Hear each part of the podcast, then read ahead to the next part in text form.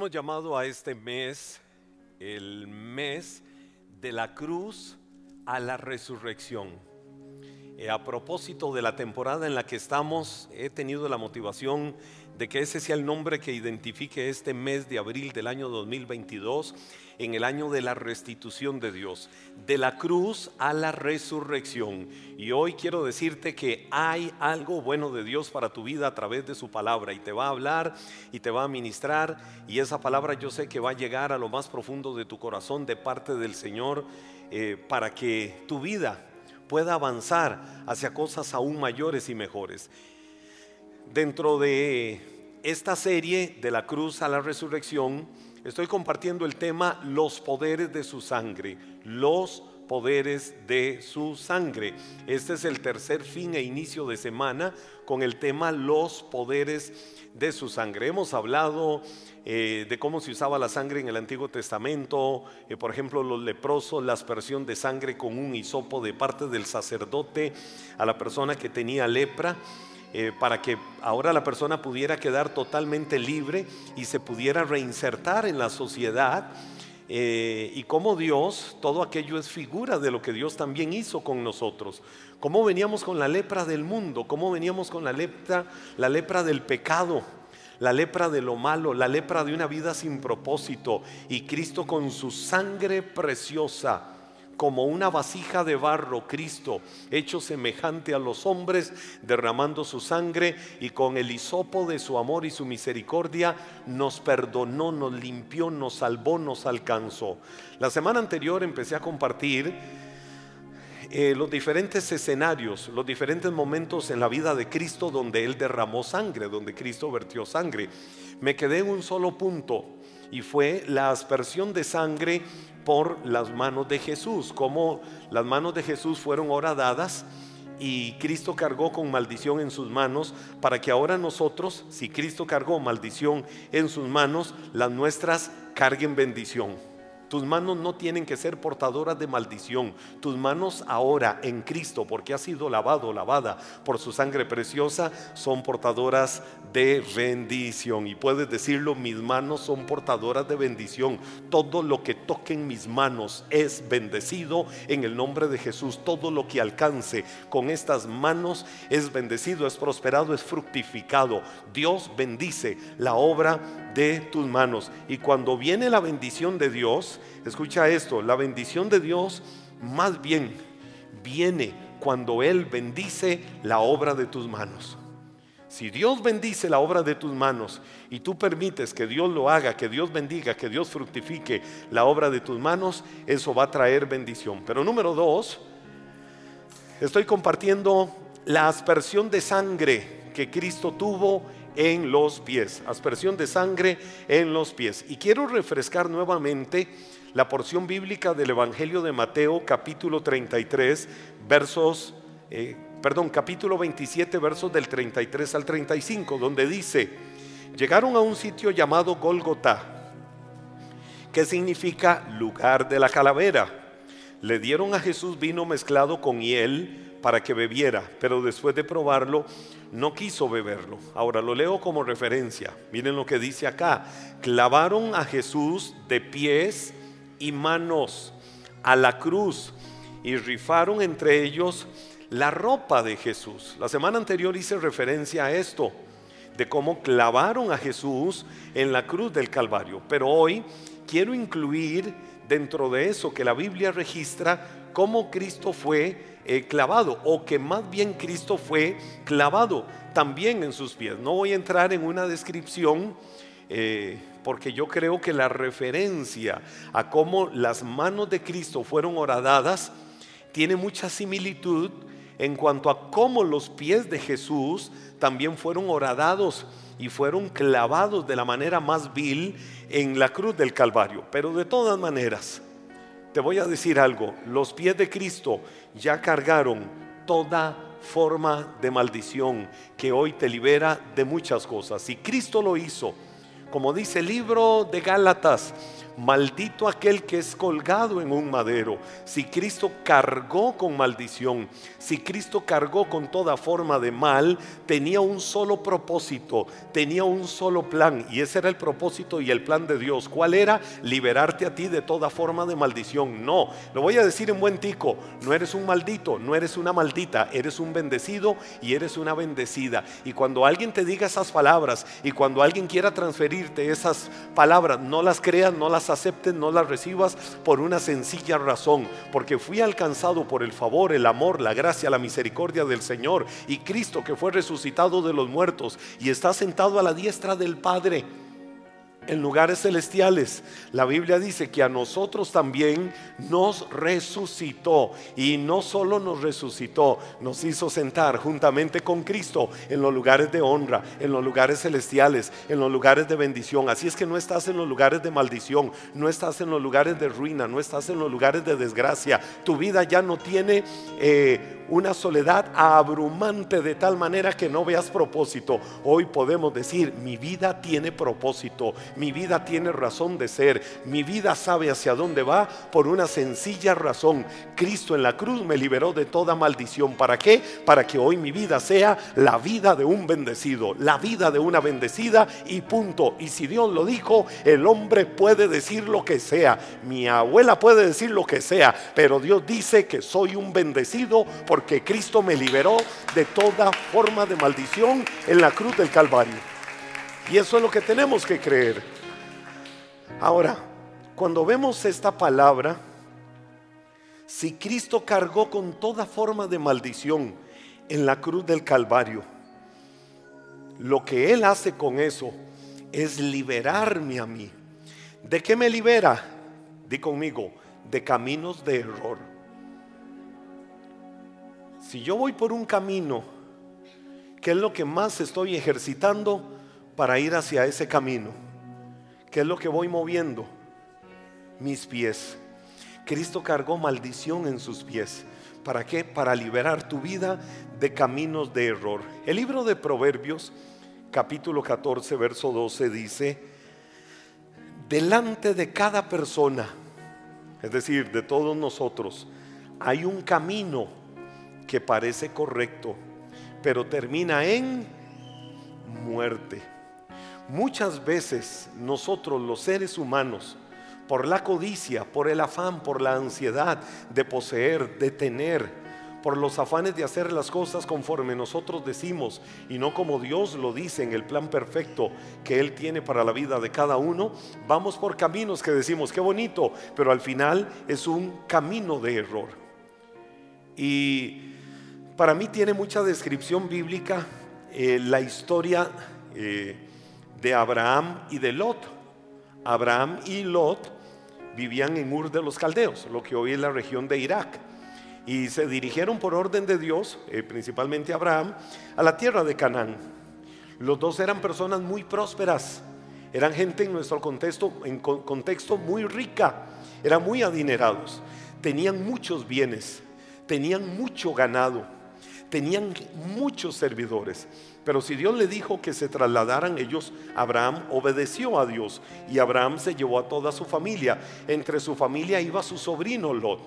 Pero como Dios le había hablado a Abraham de una visión, cuando ellos llegaron a cierto punto, eh, Abraham notó que había roce entre los pastores de él, los pastores de ovejas y los pastores de Lot. Y estaban dándose rencillas. Abraham dijo, no, ya no podemos mantener esta sociedad. Le habló a su sobrino y le dijo, separémonos. Si te vas por un camino, yo me voy por el otro camino. Para que no hayan discusiones, para que no hayan diferencias, para que nosotros no caigamos en pleitos tontos y lógicos por causa de lo que ya se está dando alrededor nuestro. Cuando Abraham le habló eso a Lot y le dijo, mejor separémonos, yo me imagino al tío, Abraham era tío de Lot, el tío hablándole y el sobrino, mientras el tío le hablaba, no lo veía, sino que estaba así.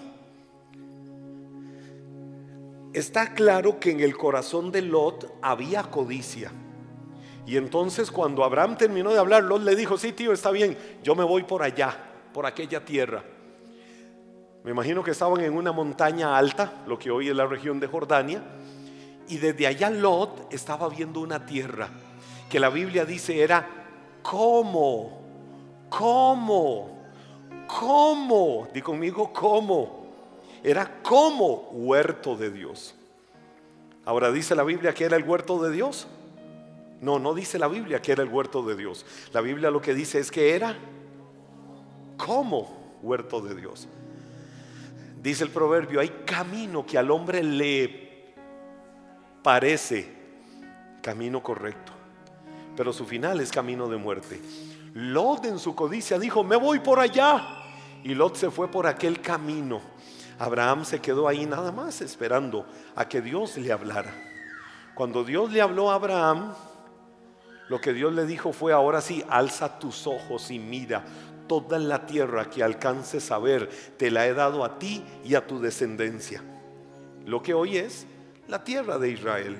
Pero Lot se quedó viendo aquel punto y Lot decía, wow, aquella tierra es hermosa, fértil, bella. Yo me le voy arriba, yo me le adelanto a mi tío y mejor escojo aquello para escoger lo mejor. No voy a entrar mucho en el contexto de la historia, solo lo tomé como referencia. Lot no sabía nada sobre aquella tierra. Lot fue a habitar aquella tierra. ¿Cómo se llamaba la tierra donde Lot llegó a habitar y que era como huerto de Dios? ¿Cómo se llamaba? Sodoma y Gomorra el lugar más vil, más miserable, más pecaminoso, más terrible que había en el mundo y que Dios terminó destruyendo las tierras de Sodoma y Gomorra. Hoy lo que eran Sodoma y Gomorra es en torno a lo que es el mar muerto. El, es, es, un, es el punto más bajo de la tierra, el mar muerto. 415 metros bajo el nivel de cualquier océano. Ahí está el mar muerto, exactamente donde eran Sodoma y Gomorra. ¿Sabe qué hizo Abraham de parte de Dios? Tuvo que ir a liberar a Lot. ¿Por qué? Porque había un camino que a Lot le parecía derecho, pero su final era camino de muerte. Ahora, ¿qué fue lo que Cristo hizo en la cruz? Cargar con maldición para que te liberes de todo camino que no es camino de Dios para tu vida. Hay gente que en la vida cree estar en el camino correcto. Hay, hay muchos que dicen, mire, yo no le hago mal a nadie yo no le robo a nadie, yo no miento, yo cumplo mis dogmas religiosos, yo hago esto, yo hago aquello, yo me esfuerzo para que Dios vea todos los sacrificios y todo lo que yo hago. Hay gente que cree que con hacer muchas cosas están en el camino correcto. ¿Por qué? Porque muchas personas, hay mucha gente con un corazón sincero que creen estar en el camino correcto y aunque su caminar sea sincero, están sinceramente equivocados. Porque su camino no es el correcto. Solo hay un camino abierto a Dios. Solo hay un camino por el que se puede llegar a Dios. Hay una frase eh, tradicional, acuñada, que mucha gente conoce y es la de muchos caminos una frase que viene desde los tiempos del imperio romano. Muchos caminos llevan a Roma, pero un solo camino lleva a Dios. ¿Cuál es el único camino que lleva a Dios? Juan capítulo 14, versículo 6. ¿Qué dice la Biblia ahí? Yo soy el camino, la verdad y la vida. Nadie puede ir al Padre si no es por medio de mí. ¿Quién dijo eso? El que murió en la cruz del Calvario hace casi dos mil años, derramando su sangre por ti y por mí. ¿Para qué? Para que tengas claro que no hay otra forma por medio de la cual el ser humano se pueda acercar a Dios. Es que no existe, es que no hay otra forma. Jesús dijo, yo, yo en primera persona, soy el camino, yo soy la verdad. La verdad no es un juego, la verdad no es relativa. Alguien puede decir, mi verdad es esta. Otro puede decir, mi verdad es esta. Alguien puede decir, yo creo en esto y esa es mi verdad. Cualquier persona puede creer particularmente en lo que quiera, pero por encima de todo hay un único camino, hay una única verdad absoluta y hay una sola vida eterna y vida en abundancia y se llama Cristo Jesús, sí, al que muchos recuerdan una vez al año en esta semana de que murió, pero es el que vives todos los días de tu vida, porque sabes que te amó con amor eterno y derramó su sangre para que disfrutes todos los días la libertad con la que Él te ha hecho realmente libre para siempre.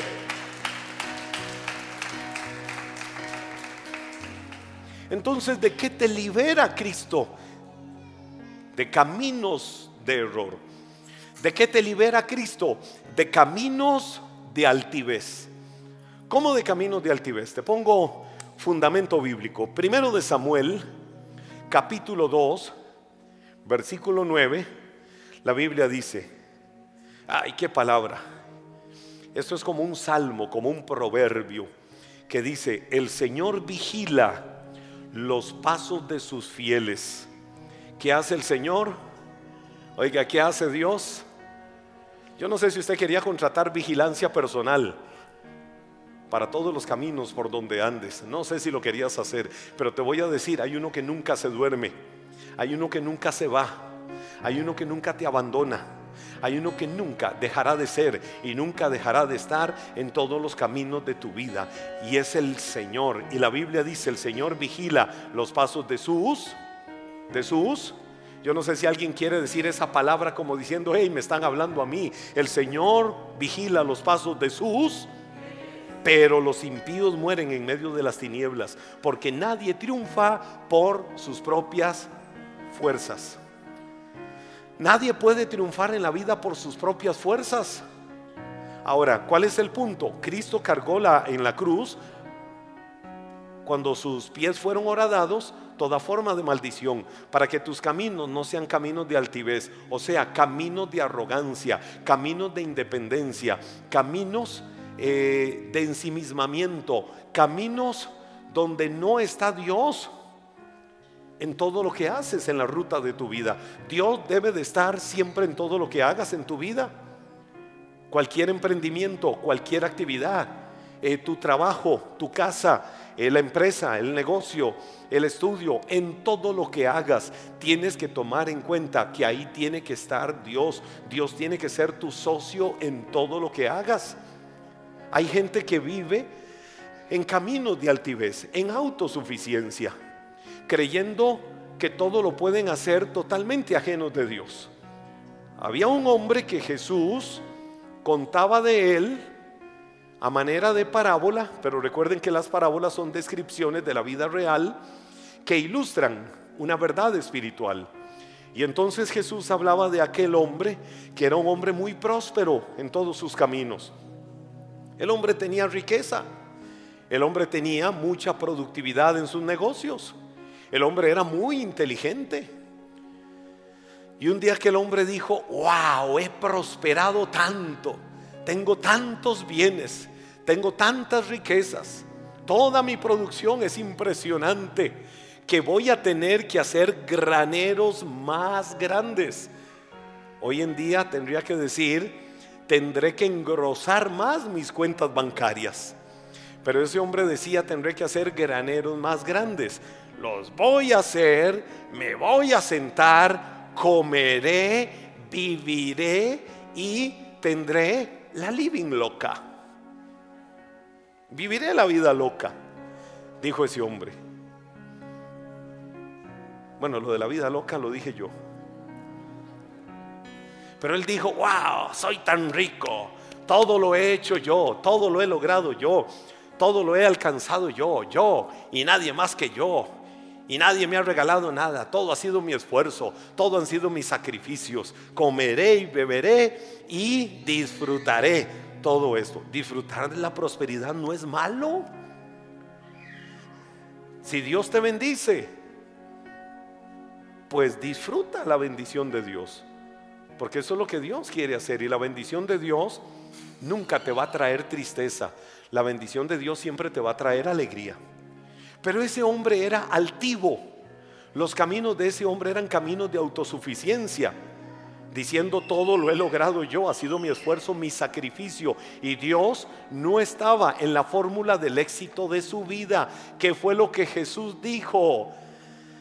Necio o fatuo, necio, esta noche vienen a pedir tu alma y todo lo que tienes, ¿de quién será? Es decir, almacenó, hizo, hizo, hizo, hizo y recontrahizo en la vida. ¿Para qué? Para morir y que otros vivan agarrados del pelo por toda la riqueza y por toda la fortuna que dejó en este mundo. Es decir, lo que Jesús estaba dando a entender con eso es que hay gente que tiene caminos de tanta altivez en su vida, se creen tan autosuficientes que dicen esto es mi esfuerzo y es verdad. En la vida hay que ser esforzado y valiente, pero nunca saques a Dios de la fórmula de tu vida en todo lo que hagas. ¿Qué emprendimiento tienes? ¿Qué negocio tienes? ¿Qué actividad realizas? ¿A qué te dedicas? Siempre Dios en todo lo que hagas en el camino de tu vida, porque Dios es el que quiere bendecirte, prosperarte y fructificarte en todo lo que hagas. Se lo dijo el Señor al pueblo de Israel. Porque Israel una y otra y otra y otra y otra y otra vez vivió tantas derrotas? Porque cuando entraron a la tierra prometida y vieron el éxito de Dios en sus vidas, Dios les habló y les dijo, solo cuídate. Lo dice el libro de Deuteronomio. El Señor les habló y les dijo, les dijo, cuídate de no decir, ah, esta nuestra fuerza nos sacó de la tierra de esclavitud. Esta nuestra fuerza nos hizo conquistar todo esto. Esta nuestra fuerza nos hizo tener toda esta prosperidad. Y el Señor les dijo, cuídate de no olvidarte del Señor tu Dios, quien fue quien te sacó de tierra de esclavitud y te sacó a esta tierra. Si hay algo que nunca debemos de perder de vista en los caminos de nuestra vida, en todo lo que hagamos, hacia donde vayamos, de donde nosotros vengamos, es que si hemos llegado hasta aquí es por la bendición de Dios y a Él le ha placido que estés hoy en la etapa de tu vida en la que estás y a Él le placerá llevarte a niveles todavía muchísimo más altos, porque es la bendición de Dios, es la bendición de Dios la que fructifica y nunca te va a traer tristeza. Dice el Salmo 119, versículo 105. Wow, hazlo una oración. Hazlo una oración en tu vida. Tu palabra es una lámpara que guía mis pies y una luz para mi camino. Miren qué versículo más sencillo, el salmo más largo que hay, Salmo 119, en el versículo 105, que dice la Biblia, tu palabra, es decir, tu verdad, tu revelación es una lámpara que guía mis pies y es una luz en mi camino. Si hay algo de lo que debes de asegurarte es que la verdad de Dios sea la lámpara que te indique por dónde tienes que ir. Toma un vehículo en la noche, montate en una autopista y recórrela a 100 kilómetros por hora, eso sí, con las luces apagadas y en esa autopista no hay absolutamente nada de señalización y ojalá esté bien nublada la noche. Pregunta, ¿será prudente conducir así, sí o no? No. Hay un alto grado de posibilidad de tener un accidente. Hay un alto grado de posibilidad de que en el camino suceda algo. ¿Por qué? Porque no lleva el vehículo las luces prendidas. A veces nos topamos con las tinieblas de la vida. A veces nos topamos con que no hay una buena demarcación en el camino de la vida por el que debamos de ir. que tenemos que encender la lámpara de la palabra de Dios, que es una luz que alumbra el camino por el que tenemos que ir en la vida para poder llegar a un éxito seguro, para que lleguemos a nuestro destino como Dios quiere que lleguemos. Y la buena voluntad de Dios es que lleguemos bien a nuestro destino.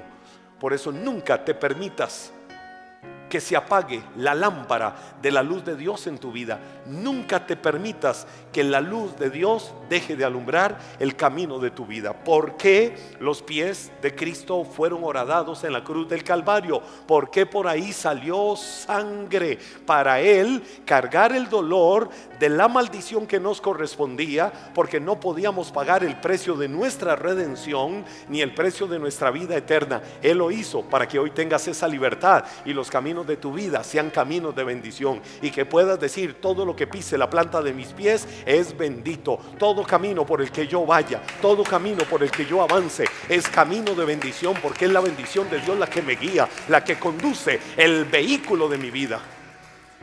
Número tres, tercer derramamiento de sangre de Cristo. Otro lugar del cuerpo de Cristo por el que Él derramó sangre fue por su cabeza. ¿Cuándo Cristo derramó sangre por su cabeza? Cuando le pusieron la corona de espinas. Pero quiero irme en la Biblia un momento al contexto de lo que sucedió cuando a Cristo le pusieron la corona de espinas. La Biblia dice en el Evangelio de Mateo, en el mismo capítulo 27, los versos del 24 al 29, mire lo que dice, porque no quiero quedarme solo en el detalle de la corona de espinas, aunque el punto es ese. Cristo derramó sangre, número uno, por sus manos cuando fueron horadadas, número dos, por sus pies cuando fueron horadados, número tres, por la corona de espinas cuando literalmente se la incrustaron. Pero dice Mateo 27, versos 24 al 29, Pilato vio que no lograba nada y que se armaba un disturbio. Así que mandó a buscar un recipiente con agua y se lavó las manos delante de la multitud a la vez que decía, soy inocente de la sangre de este hombre. Oiga lo que Pilato dijo, soy inocente de la sangre de este hombre. Ahora, quédese un momento ahí, ya avanzo mientras que también les ayudan a ustedes en pantalla. ¿Qué sucedió? Pilatos le dijo a la gente, ¿a quién quieren que crucifiquemos? Y la gente decía, a Jesús. Pilato les decía, pero yo no encuentro un solo delito en este hombre. ¿A quién suelto? Y la gente decía, suelta Barrabás, suelta Barrabás, pero este hombre es inocente. Y la gente más gritaba, crucifícalo, crucifícalo. ¿Quiénes eran los que decían crucifícalo? ¿Quiénes eran? ¿Saben quiénes decían a Pilatos, crucifícalo? Eso fue casi el fin de semana, el viernes, cuando le decían, crucifícalo. Pero el domingo anterior a ese día, los que gritaban crucifícalo, el domingo anterior, cuando Jesús entró en el pollino de asno o entró en el burro, eran los que ponían alfombras, eran los que con palmas iba pasando y hacían reverencia y decían, oh sana al que viene en nombre del Señor, oh sana al Mesías, oh sana al Salvador de nuestras vidas. Esos mismos estaban unos días después diciendo, crucifícalo, crucifícalo. ¿No le parece que muchos hoy en día hacen lo mismo? Un día le dan vitores, un día le dan alabanza, un día le dan exaltación y otro día están diciendo crucifíquenlo, crucifíquenlo. Ahora, volvamos al contexto histórico. Cuando Pilatos vio que no podía nada, pidió, seguro era su vacinilla, no sé, pero pidió una bandejita de agua Y la tomó. Y dice la Biblia que Pilatos se lavó las manos. Y oiga lo que Pilatos dijo. Soy inocente de la sangre de este hombre. La responsabilidad es de ustedes. Ah, ah, ah, ah espérate. Déjenme el, el pasaje ahí, no me lo quiten, no me lo quiten por favor, déjenlo ahí. Pilato dijo, soy inocente de la sangre de este hombre. La responsabilidad es de ustedes. ¿Por qué hago un alto ahí? Porque mucho cuidado con las palabras que salen de nuestra boca. La vida y la muerte están en poder de la lengua y el que la ama come de sus frutos. La bendición y la maldición muchas veces están en poder de lo que sale de nuestros labios. Entonces Pilatos viene y dice, soy inocente de la sangre de este hombre. La responsabilidad es de ustedes, le dijo al pueblo. Y la gente respondió, ¿cómo respondió? A gritos, dice la Biblia, nos haremos responsables de su muerte nosotros y nuestras generaciones. Es decir, por ligeros para hablar, estaban automaldiciéndose y diciendo, ¿qué nos importa? Somos responsables y que su sangre sea sobre nosotros y nuestros hijos. Qué impresionante. El año 70 después de Cristo, Cristo murió allá por el año 32 de su era. Pero en el año 70 después de Cristo, encabezados por Tito de Roma, el imperio romano destruyó la ciudad de Jerusalén y hubo en Jerusalén sangre como nunca antes había habido sobre la ciudad de Jerusalén. Tanto que en el año 70 después de Cristo, es decir, no muchos años, porque Cristo murió en el 32, y en el 32 fue cuando ellos dijeron que esa maldición sea sobre nosotros y sobre nuestros hijos. ¿Y qué? Solo poquitas décadas después, había sangre y muerte por doquier en Jerusalén. Y como nunca antes en la historia el pueblo de Israel había sido dispersado por las naciones del mundo Nunca antes, ni en el cautiverio romano, ni en el cautiverio asirio, que habían sucedido cientos de años antes, habían sido dispersados de la manera en que fueron dispersados, hasta que se cumplió la promesa de Dios de que un remanente volvería a su tierra. Cuando Hitler mata a más de 6 millones de judíos en el holocausto nazi, se abren las puertas para que el pueblo judío regrese a su tierra. Y en el año 1948 la Organización de las Naciones Unidas establece que Israel es legalmente un país, una nación. Hubo un remanente que regresó a esa tierra. Hoy son unos millones y es impresionante la bendición de Dios sobre esa tierra, de tal manera que hoy Israel es una de las tierras más prósperas y fructíferas del mundo entero un lugar tan geográficamente pequeñito.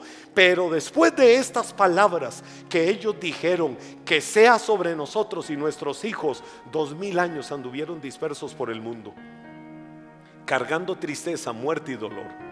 Aún así Dios nunca dejó de bendecir y prosperar a sus hijos.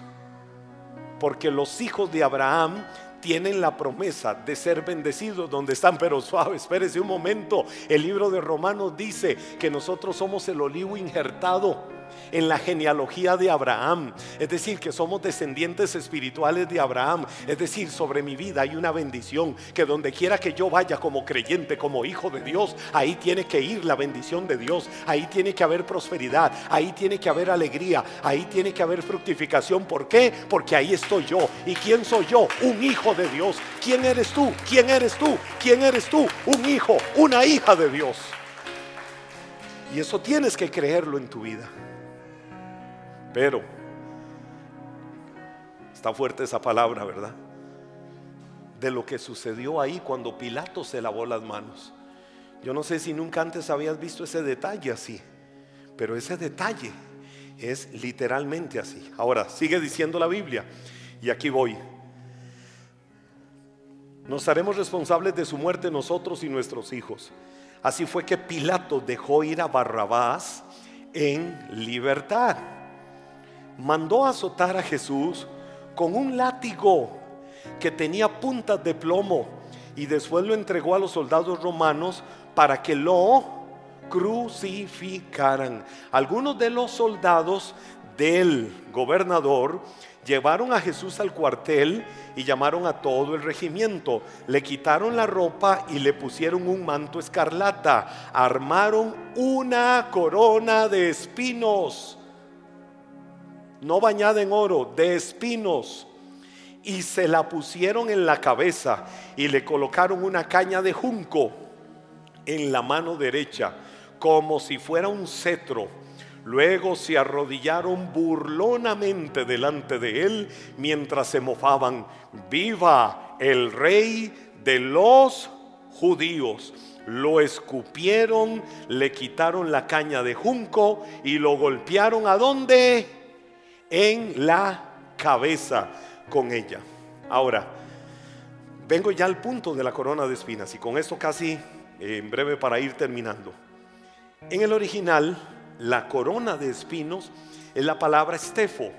Y esa palabra estefo literalmente significa trenzar, entretejer. Es decir, cuando pusieron sobre su cabeza la corona de espinas, la descripción bíblica en su original lo que está diciendo es que la clavaron, la entretejieron, la tensaron o la trenzaron en su cabeza. No fue que vinieron y se la pusieron con mucho cariñito, se la pusieron en la cabeza, ahí que tenía forma de guirnalda para que su sangre vertiera con el más terrible dolor que Cristo hubiera podido experimentar en su vida en ese momento. Hay una frase de un discurso del famoso orador y predicador del siglo XIX en Inglaterra, Charles Spurgeon. Y Charles Spurgeon, en uno de sus sermones predicado un 13 de abril precisamente, 13 de abril del año 1874 en el Tabernáculo Metropolitano de Newington, Londres, dijo estas palabras. Antes de que contemplemos con atención la sagrada cabeza una vez herida, será conveniente considerar quién era la persona que fue cruelmente sometida así a la vergüenza. No olviden la excelencia intrínseca de su persona, pues, es, pues Él es el esplendor de la gloria del Padre, la imagen expresa de su persona.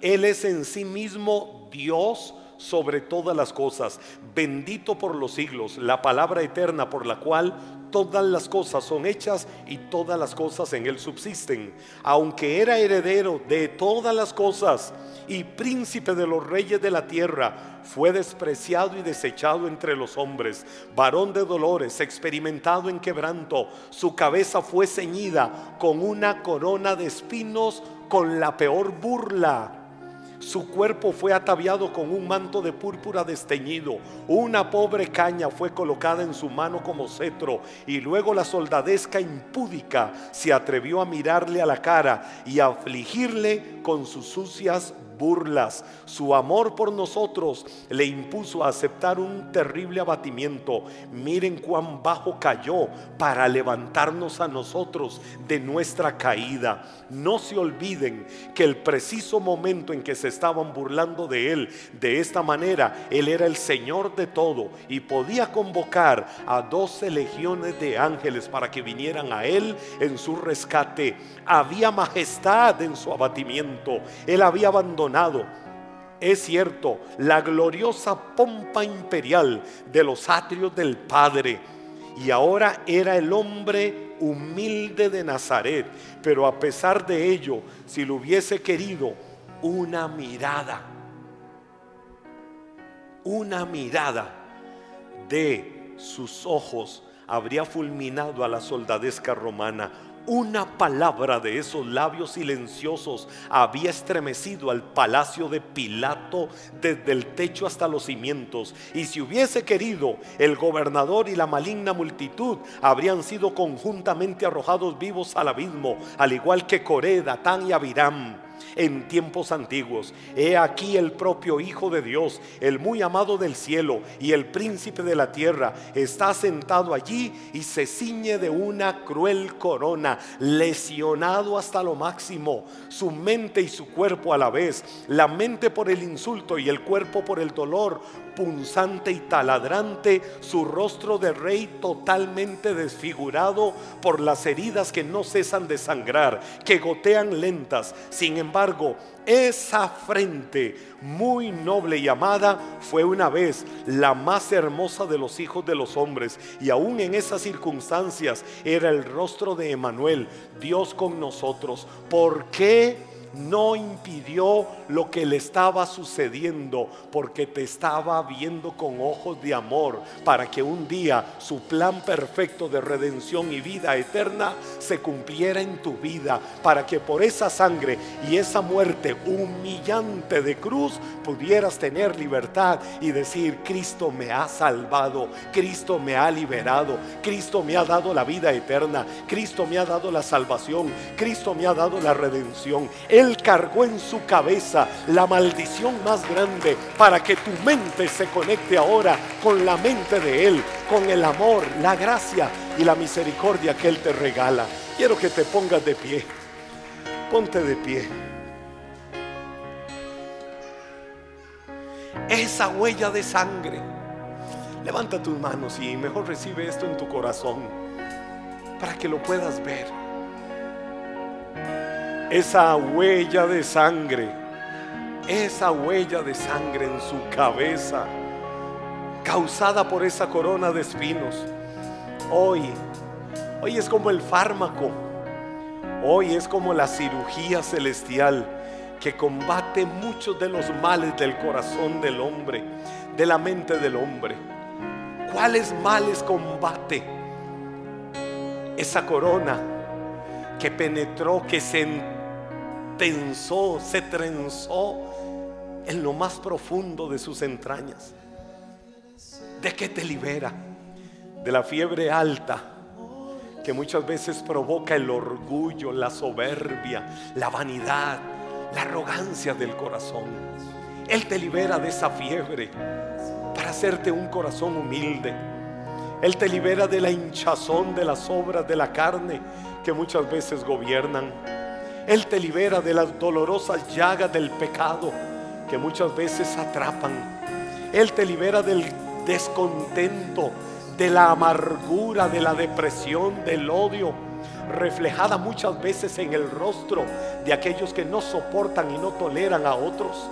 Él te libera del afán y de la ansiedad que desespera y carcome a tantas personas. Esas llagas de dolor, esos punzonazos que sentía en lo más profundo de su ser por esa corona de espinas, te libera de la pompa y del deseo de las glorias humanas que muchas veces engañan la vida de muchos. Hoy la batalla más grande que puedes librar en tu mente es la batalla de la fe. La Biblia dice, porque cuál es su pensamiento en su corazón tal es que tus pensamientos estén conectados a los de Dios, que tus pensamientos estén conectados a los de Cristo. De tal manera, escucha esto y recíbelo en tu espíritu, de tal manera que en tu vida se viva lo que Pablo decía a los filipenses. Amados, una cosa quiero decirles, concéntrense en todo lo que es verdadero, en todo lo honorable, piensen en todo lo justo, piensen en todo lo bello, en todo lo puro, en todo lo amable, piensen en cosas excelentes, piensen en cosas dignas de alabanza. Cristo cargó en su cabeza toda maldición para liberarte a ti de toda condenación. Y hoy lo creemos en el nombre de Jesús.